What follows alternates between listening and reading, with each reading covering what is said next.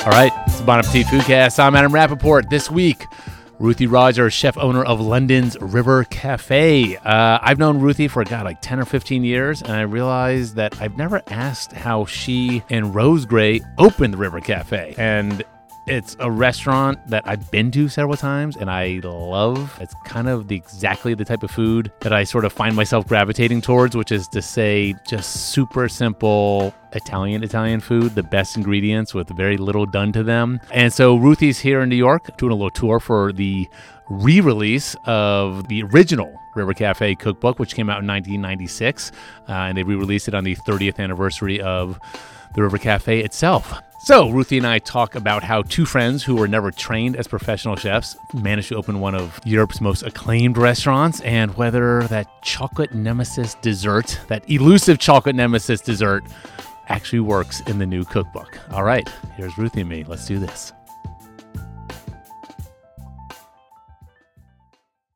Okay. Already rolling. Uh, Ruthie, thanks for coming on the Oh, podcast. thank you for having me, Adam. It's great to be here in New York. This beautiful view.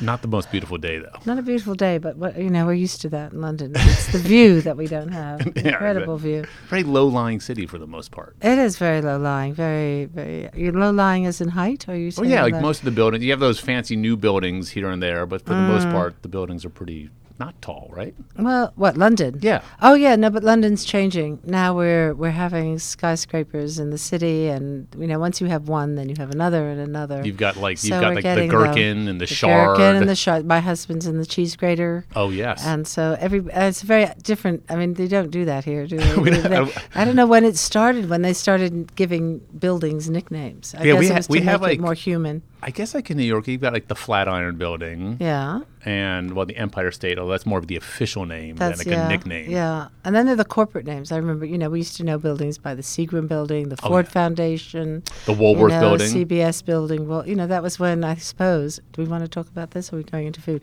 But I suppose it was when you know. Um, corporations felt they wanted to have a public face of generosity, so that you saw, you know, as you say, the Woolworth building was suddenly a building you could visit. And I remember my father taking me to see buildings of companies. you Yeah, know. I mean at the time the Woolworth Building, which we actually have a view of right out this window, if the if the weather was better today, um, that was a re- that was at the time the tallest building in New York City. What year is that? Well, 30s? early 1900s before Oh, the really? the Empire State went up, which was during the Depression. So Yeah. yeah, 1920s. Again, interesting that during the Depression they actually invested in infrastructure. Yeah, Emma's like, this is not a this, This is, is a, podcast about food. What are you guys talking about? But there's that the building is fascinating. The build I'm going to tie it all in actually. Yeah. The building where 11 Madison Park is on on Madison Park right there, uh, north of 23rd Street, is it's as old sort of I guess you could kind of say Art Deco-y Mm-hmm. era building, limestone sort of material, and it looks truncated. It's a city block Yeah. building that does not, you know, tier up as high as a, a skyscraper should, and it's because they ran out of money. They stopped it, did they? during, they're like, yeah, Okay. we're, we're done. wow. And so it's, it's it's a it's a much more of a squat, bulky looking Yeah, building than a yeah. tall, sort of elegant building. Yeah, uh, the, the, that you know, coming to New York, there still is that incredible energy of whatever era you were in, whether it was the '60s and those Yeah. buildings on Park Avenue, or, as you say, the Chrysler and the We could, Empire we could actually State. tie it back to the Seagram's building, is where the grill is. And we went there. We went. Oh, so the grill. So how did you like the grill, which used to be the Four Seasons? That's right. So I kind of grew up in the, well, not as a child, but although I am from here. But Richard um, Rogers, my husband, is an architect. Got Philip Johnson used to take us, who was his professor at Yale. Used to, when we came to New York, we had the obligatory but wonderful lunch with Philip, in which he would take us to the restaurant in the Four Seasons, and Wow. um, it was thrilling. You know, so for what the minute what, you what, walked in. what year are we talking? Well, that would have been before the Pompidou, I suppose, just before, in the early 70s, maybe Wow. 73, 70. Oh, no, that would have been after. Pompidou was one. So really, it's 1970, 71. And then Philip Johnson was on the jury of the Pompidou. And so then he took it even more um, kind of benevolent. Uh, you know, taking care of Richard and myself Yeah. because he was the he had chosen him as the architect. Wow. And so Philip, yeah, Philip designed the interior of the, The Four interior of the- Seasons, yeah. whereas Mies van der Rohe designed the building itself. Yeah, I, that's right. He Philip did, did Mies not do anything with the the interior? Of the I don't think no, and it's and it's the actually the only landmarked interior restaurant in New York City. yeah, yeah. And so when the guys from Major Food Group took it over to open the grill last year, they were not allowed. They could, they were able to refurbish it Yeah. and clean like the sculptures and art and Yeah. whatnot, and spiff it up, and they could bring in new glassware and whatnot, but they couldn't affect the actual That's good. space itself. Yeah. All right. So speaking of restaurants, all right. Let's let's say we're on a plane, Ruthie. I'm playing. On we're on an airplane. Okay. All right. We have maybe maybe, maybe we have a little like one of those plastic cups of champagne. Right. They give you if you're sitting in, in the fancy seats. Yeah. And you and I are talking. We've never met, and I'm like, oh, so what do you what do you do in London? Right. What do you tell? What do you say? Oh, I'd say um, my, you know, my identity. What do I do personally, I or what I'm- do I do when. I have free time? What's your What's your job? Oh, what's my job? My job is um, head chef and patron, owner of the River Cafe. Know. what's what's the river? and the River what- Cafe wait, is what a the River restaurant. Well, first of all, I'd be kind of upset that you had no idea. I might change my seat. I've say- heard of the River Cafe. I I mean, is it related to the River Cafe in New yeah, York? Yeah, that's right. The River Cafe in New York. I probably at that point would say I have things to read, you know, because the effort. No, of course not. Uh, as a matter of fact, even taxi drivers, you know, I always tell the story that when Rose, we started out, my my my partner, um, who I started the River Cafe, we used to get in the back of a cab, even we just open and say, River Cafe. And you know the terrifying moment for me if the driver didn't know where he was going.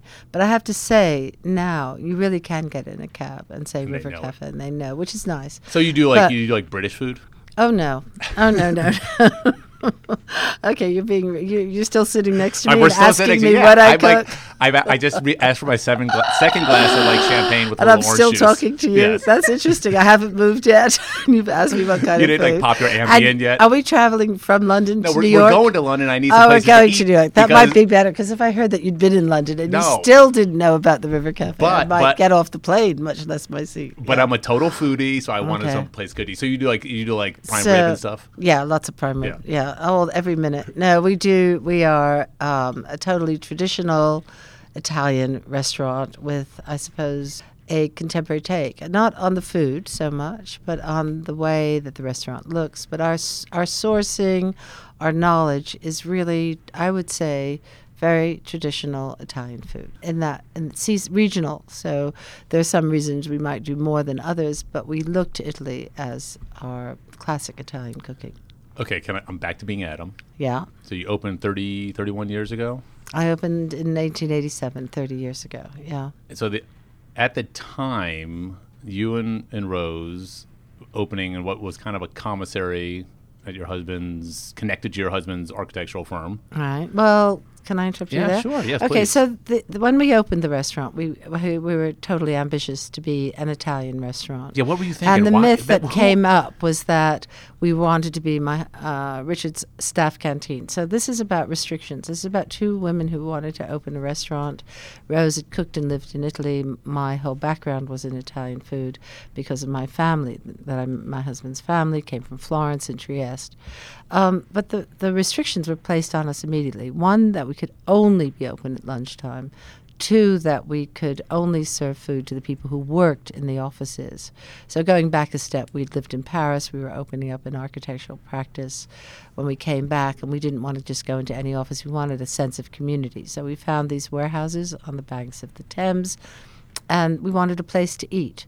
And out of that came the River Cafe because I wanted to do it myself with Rose. Okay, my question is: You guys were neither professional chefs Right. nor business people. What made you think you could open a restaurant and, and succeed? Well, I think we were older, so we felt quite confident. You know, we older were meaning what? Well, I was 38 and Rose was 48, and I think we'd had lots of children, and we just um, we and we thought we could do it. we well we knew we could cook, we knew we could do it, and the great thing, as I was going to say, is that the restrictions that we had, which were really scary, because you know being small and being only open at lunchtime and only to a very small audience was really challenging in terms of a business. A business, nobody would ever write out a business plan on those conditions. But what it did do is it let us grow with the restaurant. So we started very small, and then you know we were able to open to the um, to the public after about six months, and by then we were kind of more knowledgeable. And um, after that, we were allowed open to the public. Then we were open to dinner. Then we were open the weekends. But this took years, and also everybody. We all talk about the family the love, the, the closeness of the River Cafe.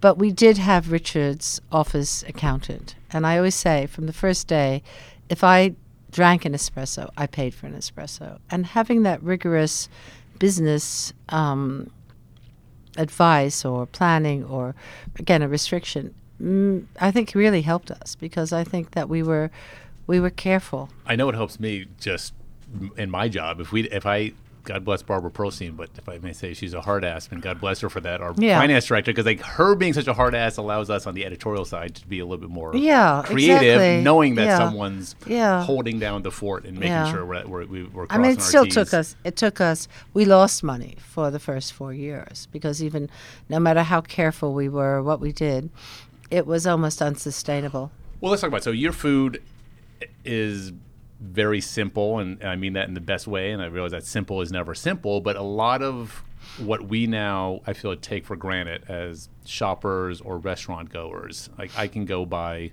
fresh imported buffalo mozzarella that Yeah. just got off a plane. I can buy puntarelle in this when in season. I can buy all these ingredients from Italy that we now have this demand for. You can buy fresh porcinis. I imagine in London 30 years ago this was not the case. No, it was definitely not the case. We used to um, go to Italy and sometimes carry things back with us. You could get you could get salted anchovies from Portugal. You could get uh, whether there was Bottarga, probably not, but you could and Puntarelle. But again, we, we brought seeds back. We grew Cavolo Nero with our supplier.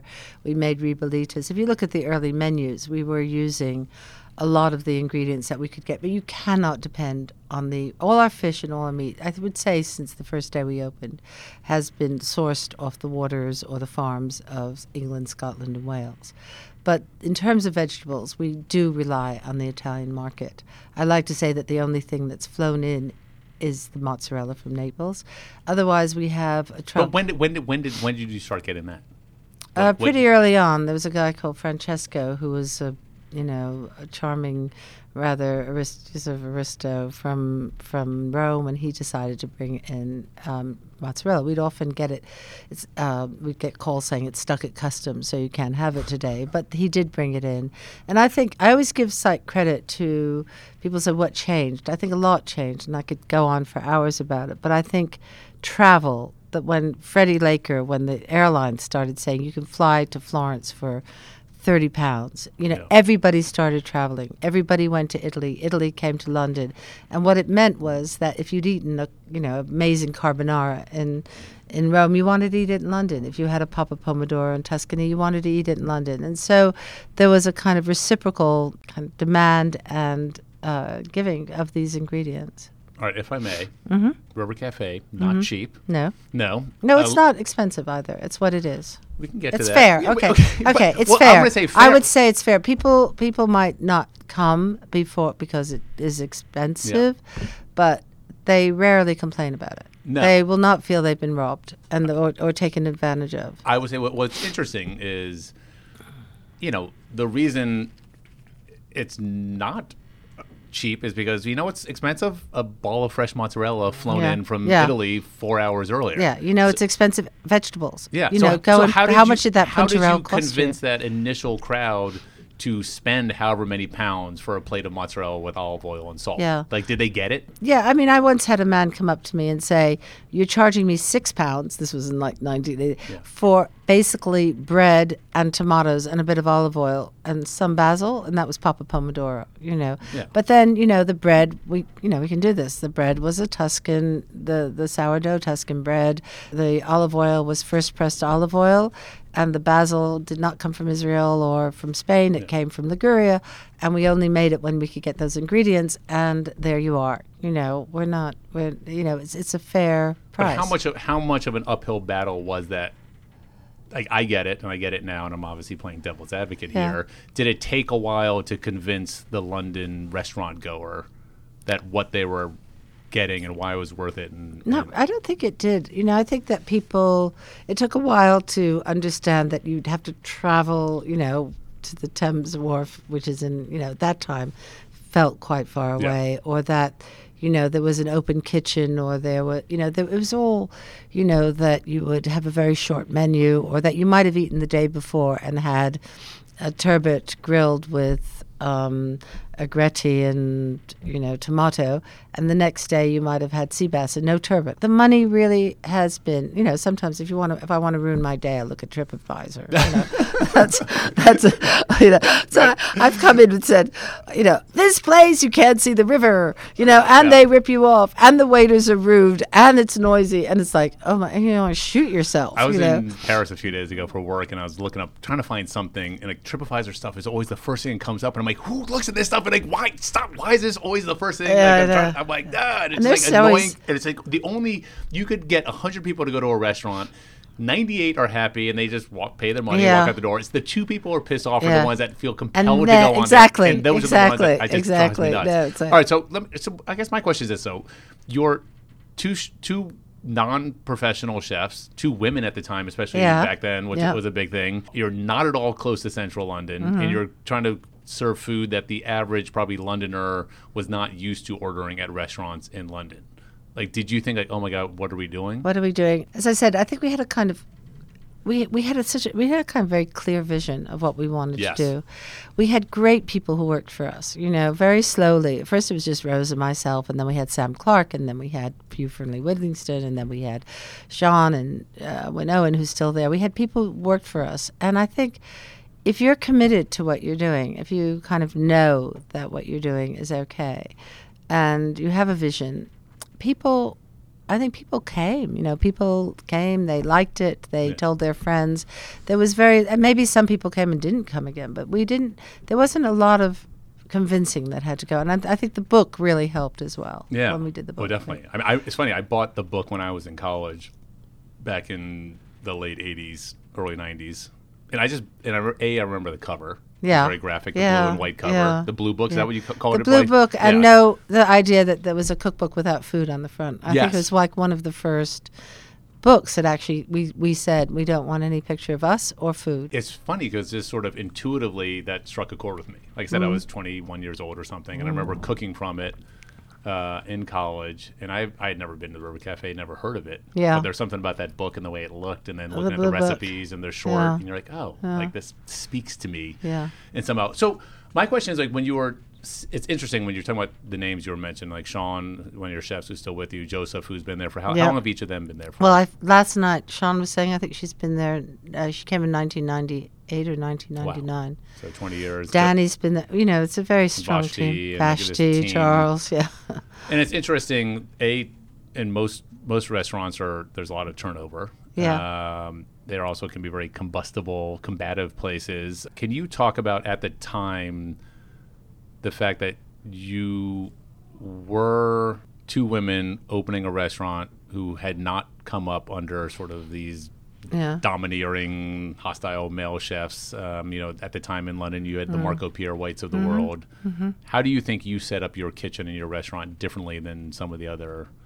Well, I think in a way it was an advantage that Rose and I never worked for anyone else. Mm-hmm. I mean, she did work with the McNally brothers a little bit Okay. here, but basically, you know, Rose had, without sounding mushy or soft, Rose had four children. I had four children.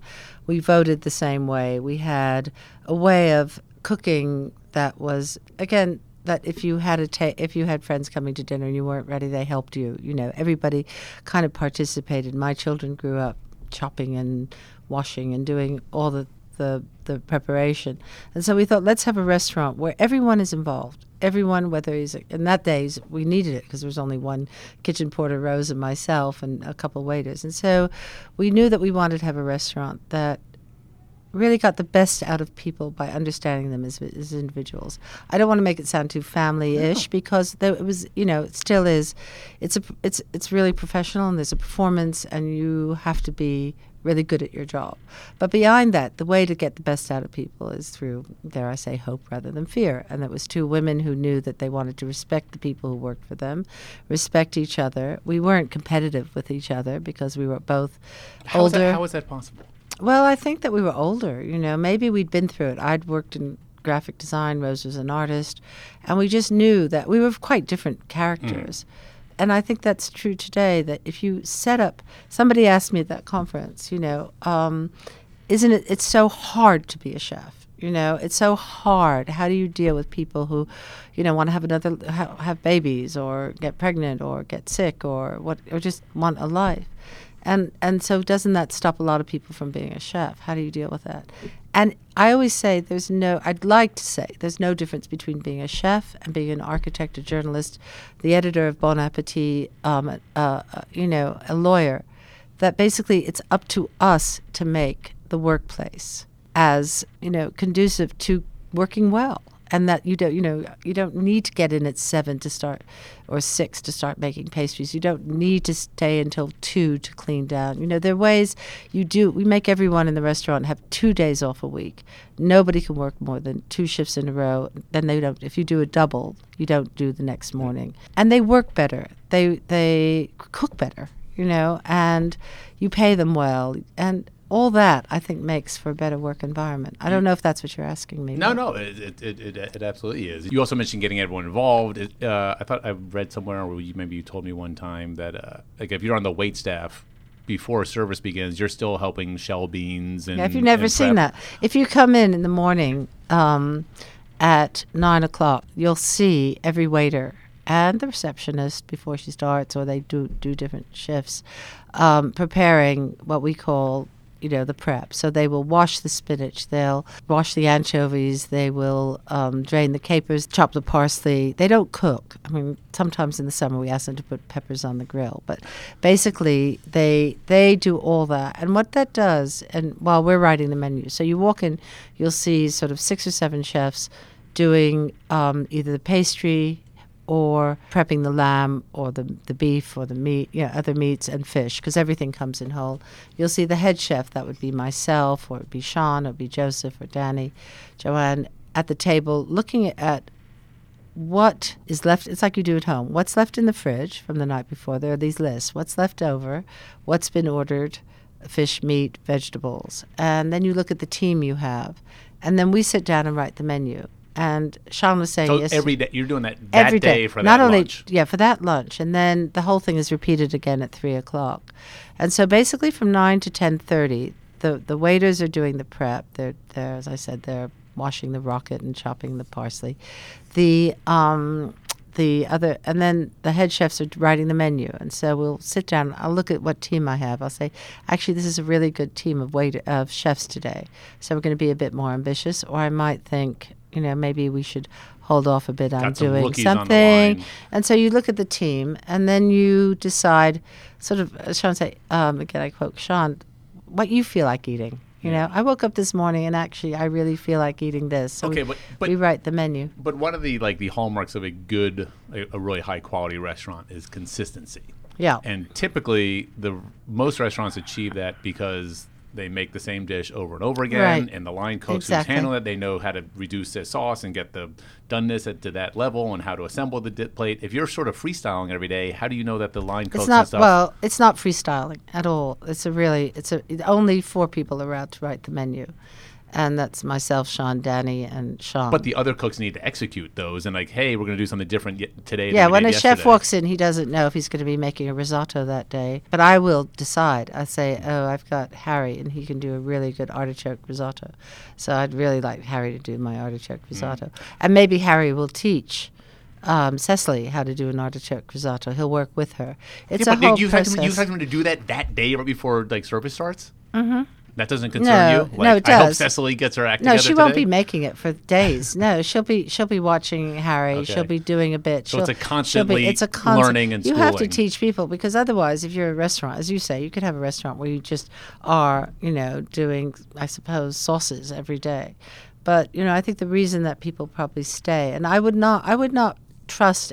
The most important thing, as you say, is a kind of consistency. Is that when Adam Rappaport comes in for lunch, it doesn't matter if Cecily is frustrated because she wants to learn how to make a risotto. What matters is that you have a great risotto. Yeah, because you know why I'm, I'm going to go on TripAdvisor. so I think you know, I think you can be, you know, it's it's an educate. You know, of course, do we have do we have problems? Yes. Have I, you know, uh, oh, we all do. you know, we all do with with, with the quality. Well, what about all right in terms of quality variance within quality? Because I remember years ago, I was in Tuscany with you, and we were doing an article on your sort of summer vacations in, in, in Tuscany and, and cooking and hanging out and whatnot. And Sian was there and Joseph were there, and the three of you were talking about how you make linguine vongole. Mm-hmm.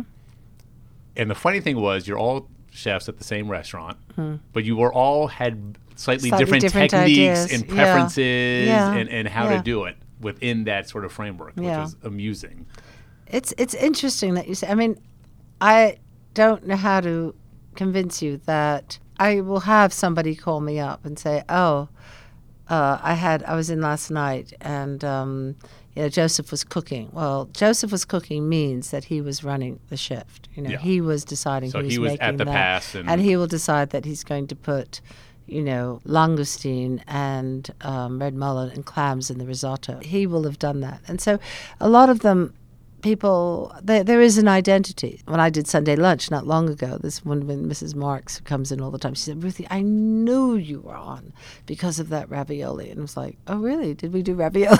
I wanted to say but it's it's true. We, it, it's it's not it does change and it does it, it you know there will be uh, but but there's such a kind of clear direction that i i have such trust in the people who who either cook for me or run the ships. my partners the, those four that i described i have such implicit trust that i know i know that i will not be mortified by something they've done Can we talk about Sunday lunch? Mm-hmm. Sunday lunch is not a thing in the United States. right You it's know, brunch isn't it Yeah, the people wait in line for like an hour and a half for brunch, and Yeah. they eat in 15 minutes, and they're yeah out the yeah door. yeah Sunday lunch is obviously a, a British thing. Can you talk about what the scene is like at River Cafe on a Sunday? Who's Yeah. coming? How Yeah, long? What are sure, they eating? What's the deal?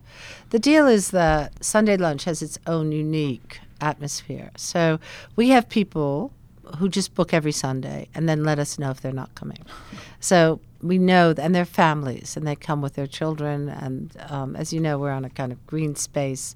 So even if the weather isn't very good, the kids are out there playing. Having having been Having there with been a certain rambunctious 12, Yeah. 10 year old of mine, it's at some point it's three like, others. Mm. why don't you and your and your three grandchildren like why don't you guys just go outside and, and they play? do yeah, they're really happy to Yeah. do that so it's a very family atmosphere it's people that we know we know that we know that it, it'll be not the easiest service because they are also you know the ones that come every week you know they want what they want you know and so we know that it's been going to be a bit more exhausting because they will want this with that and they won't want this with that but that's another subject we also You don't want to name any names about who the Oh most no! difficult customer Why would I ever do that? No, no, we don't have difficult customers. Oh come on! No, we don't. No, we don't. We always say a waiter comes up to me and say, "There's a difficult table," and I said, "How exciting!" You know, because uh, you know what you want to do with a with a difficult table is turn them around so they're not difficult.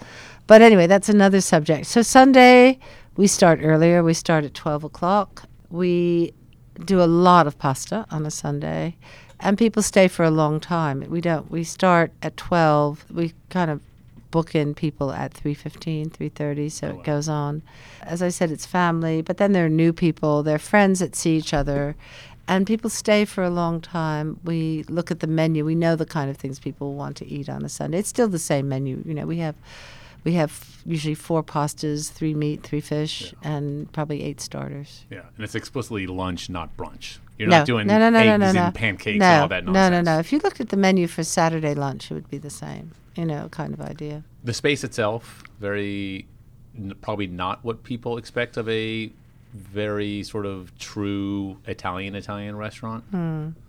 Are people surprised when they walk in the door who've never been? Maybe I don't know. I think that when Rose and I, there was a whole generation, you know, to say that Alice Waters and Simon Hopkinson and um, Sally Clarke and Rowley Leigh and you know we we went you know when we opened these restaurants in the 80s it was like you in, particularly in London you could either eat really well and be terrified. You know you'd go to a very formal restaurant you change you shower you kind of were terrified of the sommelier you were whatever but you ate very very well or you could go to the local trattoria and that would be so much fun and you could go in 10 minutes late and you could be noisy and you could add to your table and you could you know decide what wine and so I think a lot of what went on. I mean, Wolfgang Puck really is was the legend of that because he thought, well, you know what?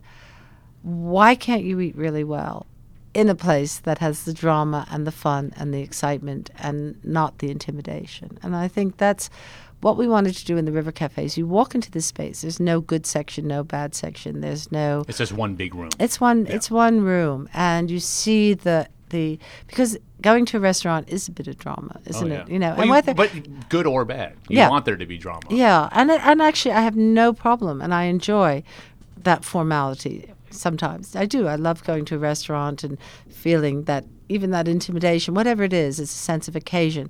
But the restaurant that we have is one where you see there's so much drama in a restaurant. There's a drama between the waiter and the chef. There's a drama between the chef and the chef. There's a drama between the waiter and his customer. And of course, there's a drama between the customer and the customer.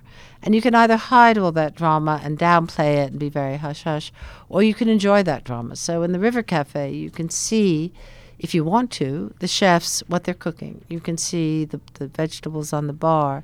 You can see how they the waiters are coming up. We don't have any waiters that or managers that won't take your order because it's somebody else's table. You know, if you want a piece of bread, the sommelier will get it for you. We have no none of that. So there's a kind of there's a kind of interaction that goes on, and um, it's light. It's um, it's got a view of the river. It has a bar. It's got I- I've heard, stainless I've, steel. I heard there's not a view of the river. I read No, that, I no, read that. TripAdvisor. Yeah. Yeah, she was really mad. You couldn't see the river. and um, so I think that the way we want our restaurant to be may be surprising to people. Think maybe that they're coming into a different kind of Yeah, restaurant. it's- I don't it's- know what an, not- you're not in I don't know what an Italian restaurant looks like anymore because I went to. But at the time, you know, at the time you did, yeah, you thought, Yeah. you thought you thought it would be more Tuscan or Roman. Yeah, yeah. You, the, the the servers there were very brightly colored clothes. Uh, there's definitely a, the the bright pink uh, wood burning oven. Yeah, yeah. Uh, it's very yeah bold and open and, and light. Yeah. Who did the logo for River Cafe? Uh, that was Rose's husband, David MacIlwaine, who was an, an artist sculptor, and we were trying to figure out. We didn't know what to call it. This was, and then in 1986, I was in the summer. I remember very well, and we all started drawing the word River Cafe. And as I said, Rose was an artist. I was a graphic designer, and David worked in wire. So we said, why don't you just try doing the word River Cafe in wire? So if you look at it, it is a piece of wire. Oh wow! That is. And so that- it's stuck. It's been the same. Mm, yeah, we've since. just stayed with it. You know. talk about changing things or tweaking things. The new book, the new mm. old book. The River book. Cafe, 30th anniversary edition. What did you change in this book in terms of the recipes at all? Did you revise them? Did you Yeah. tweak them? What? Because I it's an interesting book because it was actually since Rose died, we talked a lot about doing another book. What would we do, and what would I do? And I wanted to do a book because we love doing books. And the publisher came to us actually and said, "You know what? You're coming up for your 30th birthday in September. Why don't you do a book?" Now this was in December, and the book had to be out by the following September, or this was January even. And so we talked about the idea of taking the first cookbook the River Cafe Blue Book that you read in college, and looking through it 30 years later and thinking, how has this changed? What what recipes are our favorite? How do we we all cook 30 years later, depending on the, the availability of ingredients and our interest.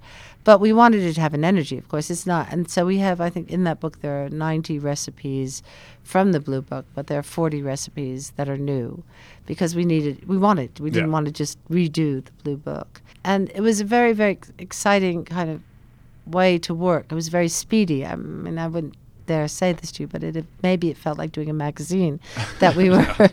that we were kind of doing this with the designers. We had these brilliant designers and a, and a great photographer, Anthony Michael and Stephanie Nash, and um, and Matthew Donaldson, and Johnny Picozzi, of course. And we all just said we take every photograph outside and we revisited the recipes. So there's a lot of shadow and light. There's a lot of bright color. We used Josef Albers. The artist did a typeface when he was at the um, Bauhaus that kind of reminded us of the way we have the, Yeah. the past. The 30 is the blue, and it has the of the carpet and the whose idea was the hot pink pages when you look at the, the- side of the book? It was the designers, and we almost that's didn't get by the it. Yeah, it does. If you see at that conference, Yeah. it was so much fun because we were at the at conference at the the other Cherry day. Bombe conference, um, And Jubilee. with Becca, and you could just see people carrying them, and you could just see them all It's over like a- the room because of the pink. And of course, they tried to cut. I have to say that the um, Knopf have done a brilliantly beautiful book for us. Our our mutual friend Christine Muhlke alluded to the fact that you might have made some revisions on your famous chocolate nemesis cake recipe. Um, why would we want to do that? I don't know. Apparently, some people the first time Some around, people. some people on TripAdvisor were complaining about whether or not the recipe worked because they had it. They went to the restaurant, they wrote a very good review. They said it was the best dessert they'd ever had, and then when they tried to make it at home, it didn't. It didn't turn out the Uh, same. well, you can forget TripAdvisor. Julian Barnes, our brilliant novelist writer, wrote a piece in the um, in in a, uh, which was later in a book, which I wanted to put in the book. We didn't have space about the fact that go to any dinner party in the '80s in London, and you would see, sort of on the side or as you walked in, this kind of black. Dark brown splodge of something that didn't work. Um, the Nemesis does work. It is easy to make and you need the right size tin. That's mm. crucial. If people would call us up and say, "I did the Nemesis and it overflowed or it didn't work," and then you quiz them, we we we came to New York, Rose and I, and we went to Dean and DeLuca, and we got these fantastic cake tins. And so I think we did the Nemesis that size, and you could, of course, you couldn't obtain that size tin in London. So people, that was one of the problems. um, and then we probably, we, you know, people sometimes say to me, Ruthie, those recipes in the blue book, and I go. Come on, give me a break. It was our first book, you know, but that doesn't justify ruining someone's dinner party. But um, we then, in the easy book, we did an easy nemesis and we got the smaller tin. And in this one, we went back to the cooking time, the really crucial thing of putting the towel in the bottom.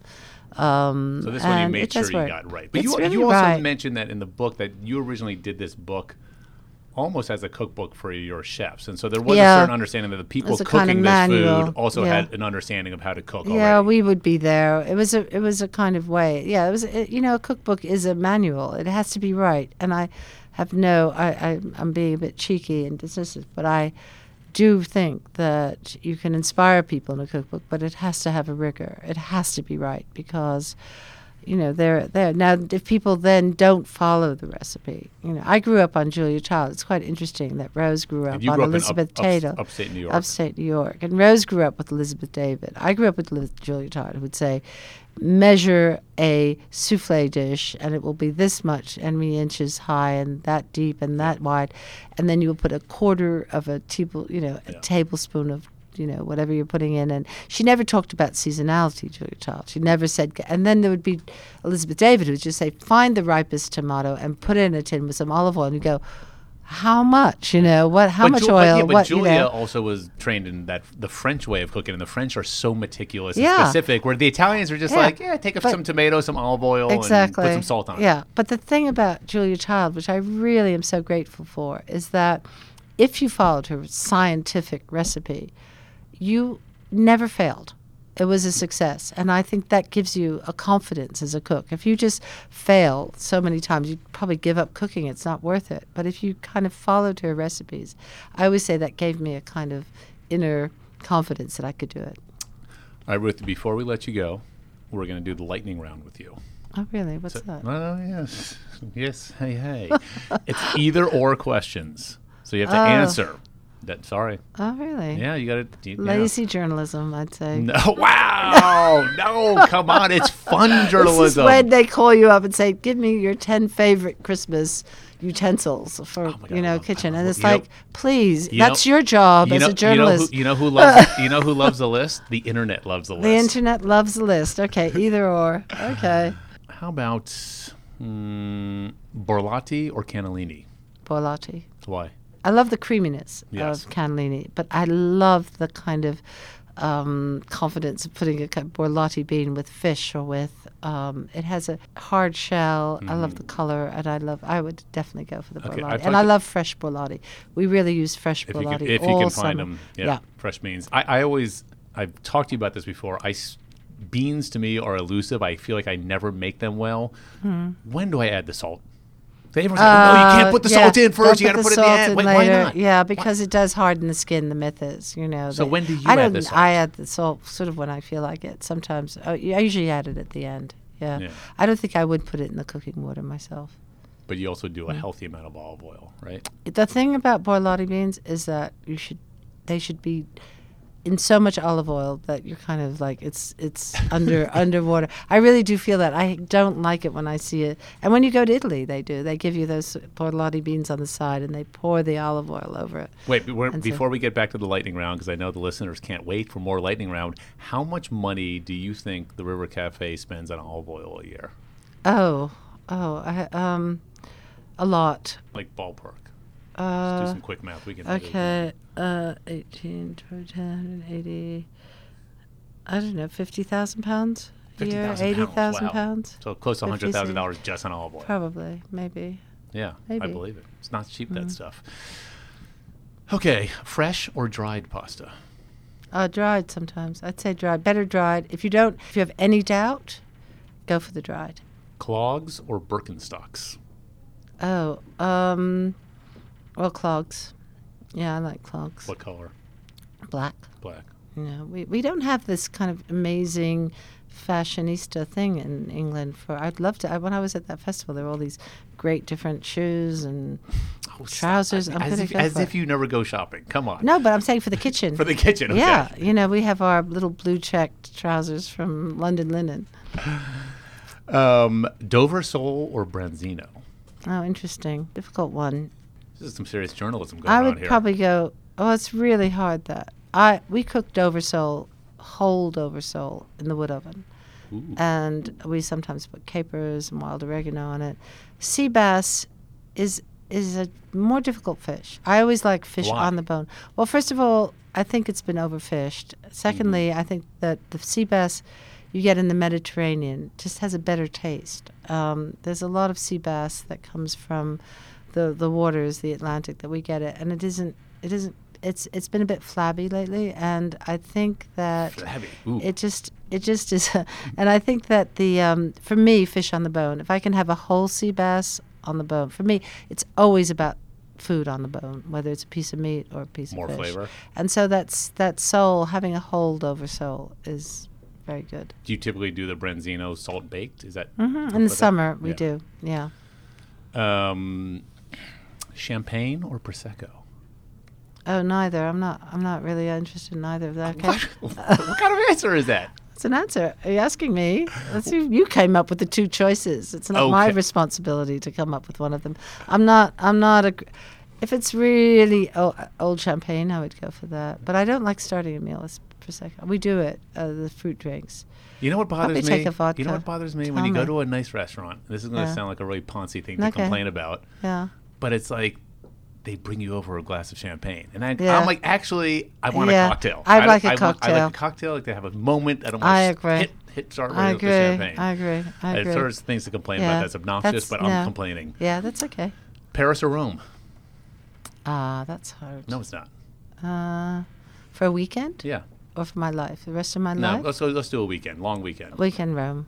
No. Uh, I love Rome. Rome's I, overrated. I was just in Rome. Rome That's is- funny. it just feels so I was in Rome. and, I was in Rome last year for a month for, because my husband was sick, and I remember coming one evening down from the top of one of the hills around Rome where his clinic was, and I went down and I sent Rue, our mutual friend, a fa- a text, and I said, "This is a fact. Rome is the most beautiful city in the world." Wow. It's a fact, and it was because I'd passed the col Now I probably could have been in the you know in Paris and gone through the Concorde and over the Seine, and I would say that. But there was there was a beauty to Rome. What at month night. was this?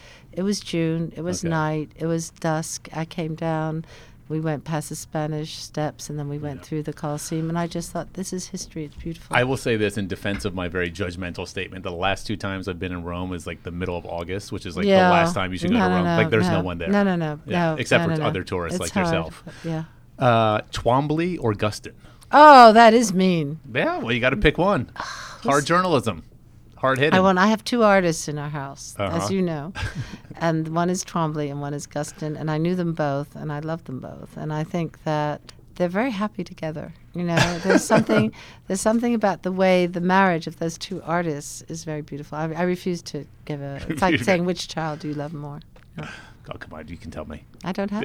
I don't. Couple more. Uh, Cardoons or Puntarelle? I love Puntarelle. I love. I I would start a I would start a meal with Puntarelle Romana every day, every meal because it cl- there's something about the cleanliness and the purity of that salty anchovy, crispy, crispy um, lettuce with well, what you call lettuce, the Puntarelle, the chicory, chicoria shoot. So 100% Puntarelle. All right, last question. I think I already know the answer, but we do this for everybody: butter or olive oil? Interesting. Well, I have to say that I have really begun l- really loving butter a lot. I mean, it's You're really just coming around to it now. I'm just coming around to it recently. No, really, really, really recently. My gra- my mother-in-law used to say, "Anybody can cook with butter." That was one of her real compliments to me, of course, as we know, in our early marriage years, and she was a great cook. eh, You know, because she never, she did apparently use butter in the early days because she was from Trieste, and so she always used to tell me about roasting that veal with a knob of butter and putting it in the oven.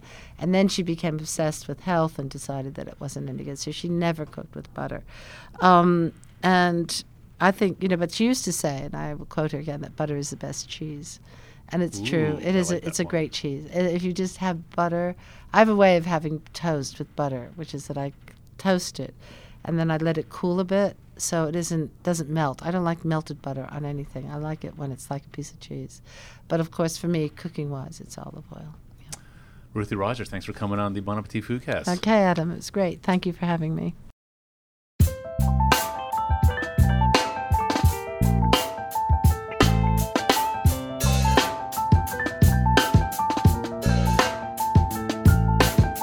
The Bon Appetit Foodcast is produced by Carrie Polis and Christina Che, and produced and edited by Emma Wartzman. Our theme music is by Nathaniel Wartzman. We have new episodes every Wednesday, and if you want to tell us about this or any other episode, email us at bonappetitfoodcast at gmail.com. Thanks for listening.